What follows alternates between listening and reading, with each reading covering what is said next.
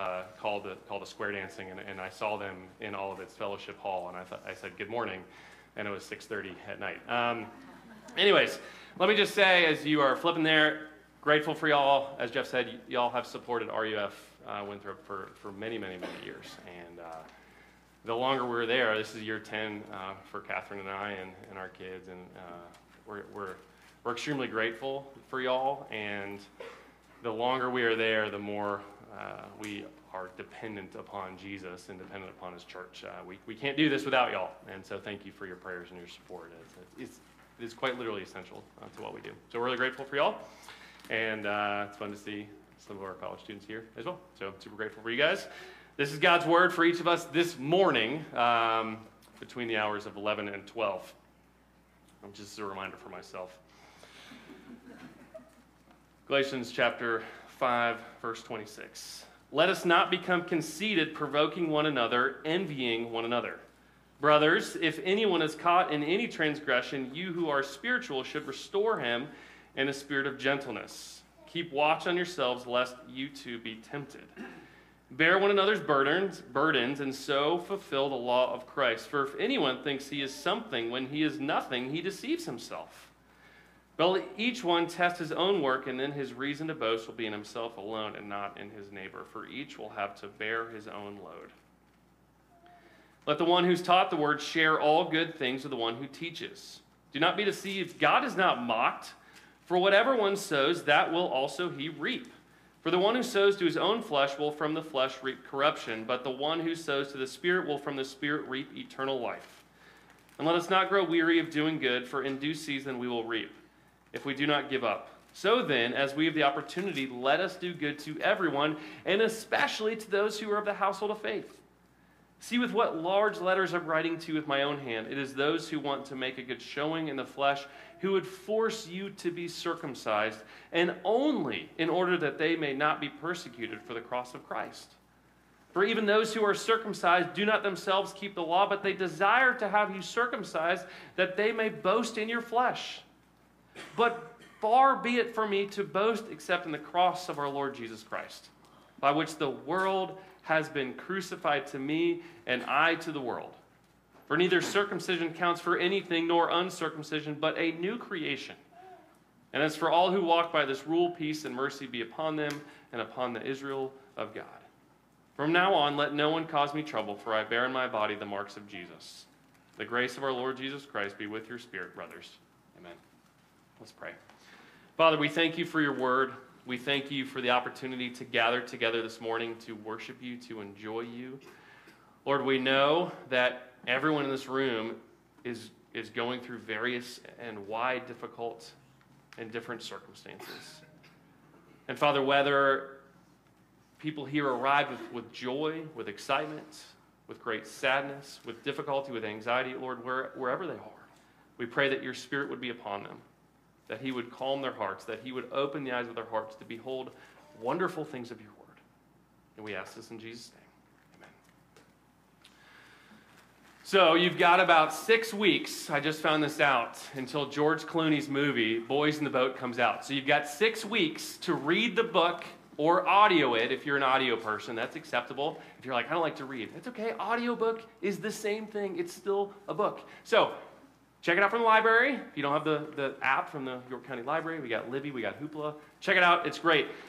Boys in the Boat by Daniel James Brown. And if you don't know the story, I've, I've come to discover that if you're a Clemson person, you actually have like a, a rowing crew team, which is kind of astonishing to me because I didn't know that that was a thing that anybody did uh, outside of this 1936 book. Well, the book's recent, but it's about this 1936 University of Washington Olympic eight man crew team. All right? Listen to how the author speaks about rowing. It, if, if you are young and interested in getting into it, it sounds horrible, but the payoff sounds amazing. All right? This is what the author says. One of the fundamental challenges in rowing is that when another one member of a crew goes into a slump, the entire crew goes with him. No offense to baseball or basketball. A baseball team or a basketball team may very well triumph, even if its star player is off his game, but the demands of rowing are such that every man or woman in a racing shell depends on his or her crewmates to to perform almost flawlessly with each and every pull of the oar. The movements of each rower are so intimately intertwined, so precisely synchronized with the movements of all the others that any one rower's mistake or subpar performance can throw off the tempo of the stroke, the balance of the boat, and ultimately the success of the whole crew. More often than not, it comes down to lack of concentration on one man's part, right? For an eight man rowing team plus their coxswain, everything is centered on one thing and one thing alone, right? Every single minute movement for the entire however many meters that they have to row is centered on getting to the same thing. It's getting to the finish line, right? It's oriented all around getting to the finish line together. Everything, everything is filtered through that. And so as we come to the end of Paul's letter to the Galatians, everything in this letter, everything in the gospel, everything in the Christian life is centered around one thing as well the cross of Jesus. Everything begins and ends there. Paul's entire life, if you read any of Paul's letters, it's all centered around the cross of Jesus. And as he wrote this letter to the Galatians, their life used to be focused on this as well. Their life was oriented around the gospel, the cross of Jesus. But like every other letter in the New Testament that was written to a specific people for a specific reason, Paul is writing to the Galatians for a specific reason. And that reason he gives us into the beginning of Galatians 1. He says, I'm astonished that you're so quickly deserting him who called you in the grace of Christ and are turning to a different gospel. In other words, the Galatians, they used to center their lives around the cross of Jesus. But now they've centered their lives around a different lens, a different gospel, a different horizon, a different linchpin. They are now focusing their life on something entirely different. And so, Paul, as he wraps up the letter of Galatians, he's once again, he's calling the Galatians, he's calling you and I, he's saying, Come back to the gospel. Come back to the cross of Jesus. Find your identity in the gospel of Jesus Christ and his cross and his cross alone. Let that be the thing which all of your life revolves around. So, two thoughts for this morning. What's a life look like that does not revolve around the cross of Christ, and a life that does? A life that does, sorry, sometimes in RUF, like one side of the room is like the, the um, I don't want to say the bad side, but so your side of the room is you're the life that doesn't revolve around the cross of Jesus, and this side of the room does. But you guys can come over here. You, you, all right. So a life that does not revolve around the cross of Jesus, and a life that does. All right.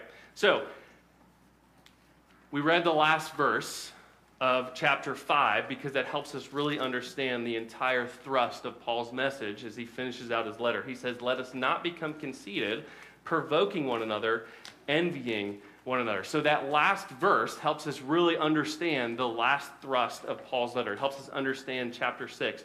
And so we see the word conceit. F.F. F. Bruce uh, gives us another translation that I think helps us get to the root and the heart of that word, conceit. And another word would be vainglory or empty glory. So Paul is saying if you center your lives if you live a life of vainglory, if you live a life of empty glory, if you live a life of not revolving your life around the cross of Jesus, then every single relationship that you enter into is going to be a transactional relationship. It's going to be like a business agreement, right? When you enter into a relationship with somebody with vainglory, with empty glory, you're going to look at the other person and you're going to say, What can this person do for me? What can I get out of this person. And if that person, that relationship that you have, offers you nothing, then you will drop that relationship. You don't need that relationship anymore, right?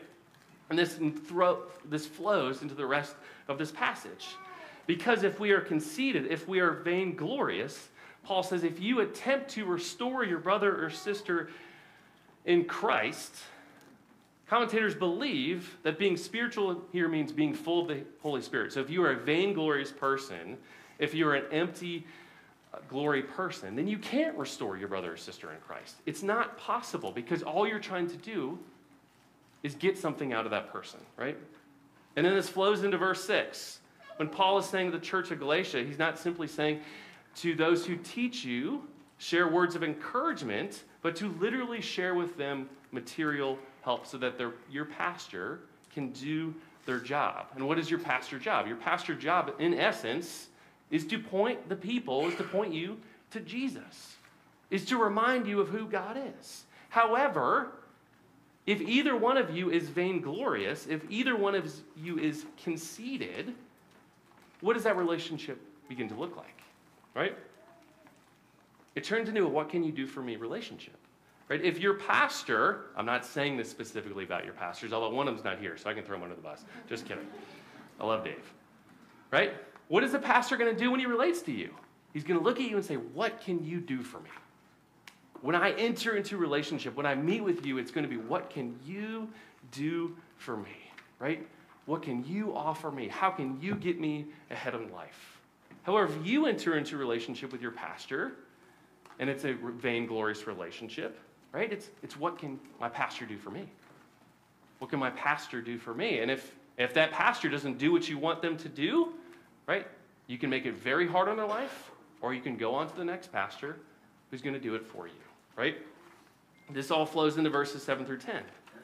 If you're a vainglorious person living a life full of envy, comparing yourself to others, trying to, trying to make yourself look great, trying to get ahead in life, trying to, trying to make your name made known, what does Paul say to this in verse 7? He says, You can live a life where you're trying to make yourself look great. You can live a life where you are trying to get ahead in life. You can live a transactional business relationship life with others. But what does Paul say in verse 7? You may think you have everyone fooled, but you can not mock God. You can try to mock God, but God will not be mocked. Because what ultimately, if you live a vainglorious life, you are sowing seeds of the flesh. Verse 8, Paul says, You will only reap corruption. The Greek word here is like a rotting corpse. Eventually, it'll show, right? Eventually, it'll show. Daniel James Brown book, Boys in the Boat, the, the conclusion, I won't give any of it away, is in 1936, Nazi Berlin. And if you read about Nazi Berlin in 1936, when reporters came, when athletes came, it was a beautiful, pristine city. It looked incredible. It was an amazing city. Everything ran well. There was no homelessness. Everything was beautiful on the outside. And what was that all showing? Right? It all gave away. Within a few years, Nazi Germany's true colors came out, did they not? You knew that all this beauty and this pristine, it can't last forever. Eventually, Nazi Germany's true and ugly colors began to show.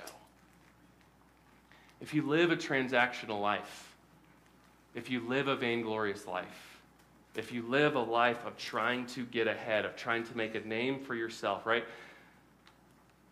Can a toddler's diaper be hidden for so long?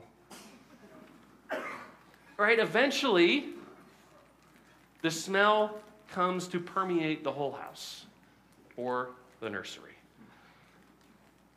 Right? Or the proof is in the pudding which comes from the proof of the pudding is in the eating. Something might look good until you dig in. And you can only hide it for so long. We had the, uh, the barn dance, and five people made chili, and I made a chili, and they all kind of looked the same, but you knew that mine was, was the worst of the five. It was functional. And sometimes I like to say, we just need calories. Right? God cannot be mocked If you try to live a conceited, vainglorious life, it'll eventually show for who you really are. This type of person then flows into verses 12 and 13 as those that make a good showing of the flesh. Paul here is then specifically talking about a specific group of people. He's talking about the Judaizers. The Judaizers, we learn in Acts 15, are referenced in the Jerusalem Council. They believed unless you are circumcised according to the custom of Moses, you cannot be saved. So the Judaizers were, were preaching this Jesus where you need to believe in Jesus, but you also need to get circumcised. And they're teaching this message because of their vainglory. Because ultimately, Paul tells us in verse 12, they're doing this because they are afraid. They are afraid what will happen to them if they are found out to believe in Jesus. Paul says, only in order that they may not be persecuted for the cross of Christ. Right? The original persecutors for the Christians were the Jews. Right? We know this, as, as Jeff shared with us earlier. Paul, the Apostle Paul, persecuted, as a Jew, he persecuted Christians. And so the author of Galatians, right, he despised, he hated, he persecuted Jews who became Christians. And so the Judaizers are saying we can kind of have it both ways. We can have it both ways. We can encourage people to believe in Jesus, but if they're Gentiles, we're then going to encourage them to get circumcised. And then if they're circumcised, if they act culturally Jewish, if they look culturally Jewish, then the Jews are not going to persecute them. But they're doing this out of fear. They don't want to disturb the peace, right? They want to keep things comfortable. They want to keep the gospel of Jesus, they want to keep it compartmentalized. But in essence, they're neutering the gospel for everything that it was worth. If you've ever had the opportunity to go to Counter in downtown Rock Hill, we live in Rock Hill, and uh, this kind of makes me think of the civil rights movement in the 60s. We were at the National Civil Rights Museum during General Assembly in June, and Rock Hill was actually uh, not, well, Rock Hill was mentioned in, in some good ways, but it makes me think of like, what was, what were we doing when this was happening, right? What was the Church of Jesus Christ doing in the middle of the civil rights movement? And more often than not, the, civil, the church and the civil rights movement was looking at our black brothers and sisters in Christ and saying, we will gain nothing if we serve them. We will gain nothing if we look out for our black brothers and sisters in Christ, if we stand up for them. But We looked at them more often than not and said, You offer me nothing, so I will not step in. I will not serve you. I will not love you. I will not be there for you. What about today?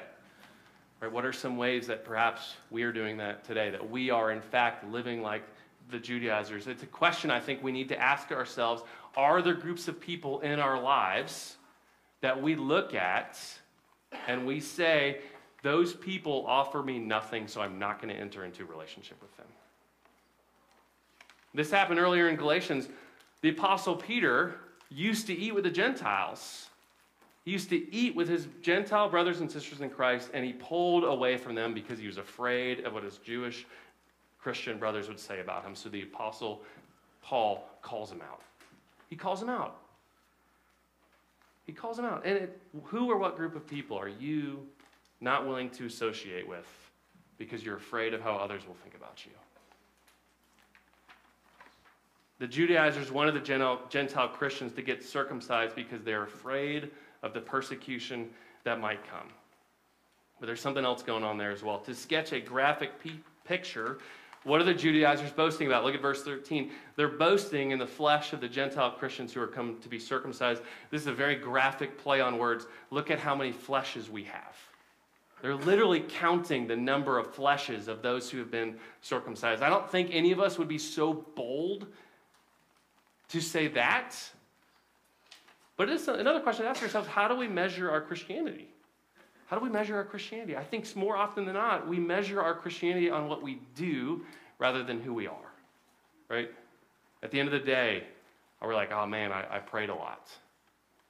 At the end of the day, oh, I, I had a quiet time or, or I didn't have a quiet time. At the end of the day, like, oh man, my kids were really, really good. I must have been a really good Christian today. Or the, or the opposite. Man, my Christian, my Christian, my children, man, they were a mess today. I must not be a really godly or faithful Christian. Or maybe it's related to your work or to your school, like how well you're doing at school, how well you're doing at work. Or whether you think you're sinning a little versus whether or not you're sinning a lot. On the number of people you talk to Jesus about or the number of people you didn't talk to Jesus about, right? Like, I think in many, many ways, we might not be as clear and obvious as the Judaizers boasting in the flashes of the circumcisions, but we do boast in the things that we do or don't do. I think we more often than not measure our Christianity this way. And so, what does Paul say to this? In verse 13, he says, Even the circumcised, they cannot keep the law. Right? Even those who think that, are, that they're great, even those that think they do all the right things, even those that live a really good life, they don't keep the law either. Y'all, it's impossible. We're working through the Sermon on the Mount in our small groups the RUF. Like, we can't do it. That's, that's one of the main messages of, of the Bible. We can't live up to the standards of God. It is impossible. Even if you're really good, at keeping a list. Paul's going back to, he's like, God can't be mocked, y'all. God cannot be mocked. The proof is in the pudding. In other words, Paul's kind of saying if you want to try to live a vainglorious life, give it a shot. Go ahead, try. Try. You cannot keep it up. You cannot keep it up. And there's a lot of weight in this, I think. This is the point where my wife Catherine would be like, Is there any hope? and I do think we need to feel a little bit of the weightiness of a vainglorious life that we can we can try this all we want. And so what is the answer? Because I think more often than not, what we want is like, all right, if we can't do this, if we can't live this life, if we will never live up to the standards of God, then and, and sometimes in our response is like, all right, now tell me what to do. Like, well, that's kind of the same thing. Martyn Lloyd-Jones, pastor in London, England, in the 1930s through 60s, he said this. He said the Christian gospel places all its primary emphasis on being rather than doing. The gospel puts a greater weight upon our attitude than upon our actions. Its main stress is what you and I essentially are rather than what we do. Being is more important than doing, attitude is more significant than action. He continues. A Christian is something before he does anything. We have to be Christians before we can act as Christians. Right? We can say, stop being vainglorious. Stop being a person full of empty glory. Stop living transactional business like relationships. But we, it's only going to last for a moment. You and I know that. Anytime we attempt to change ourselves on our own strength, it only lasts for a little bit. And so, what you and I need is what Paul says in verse 15. What matters, not circumcision, not following the law. What matters is a new creation because the Christian gospel places all of its emphasis first and foremost upon being rather than doing. The Christian gospel places all its primary emphasis on being rather than doing. How does the gospel emphasize? This goes all the way to the beginning. The gospel emphasized this in verse 14, but far be it from me to boast except in what? In the cross of our Lord Jesus Christ. What's the answer to a vainglorious person? What's the answer to living a life of conceit? It's to look to the cross. It's to believe in the cross of Jesus Christ. As John Stott says, nothing in history or in the universe cuts us down to size like the cross. Nothing cuts us down to size like the cross. What's he getting at? He continues, all of us I think this is very, this was written years ago. He says, All of us have inflated views of ourselves, especially in self righteousness, until we visit a place called Calvary. It is there at the foot of the cross that we shrink to our true size. At the foot of the cross, if you are conceited, if you are a vainglorious person, we look to the cross because we can never live up to its ideals and it shrinks us to the right size. But I also think it's helpful. What if you're a low self esteem person?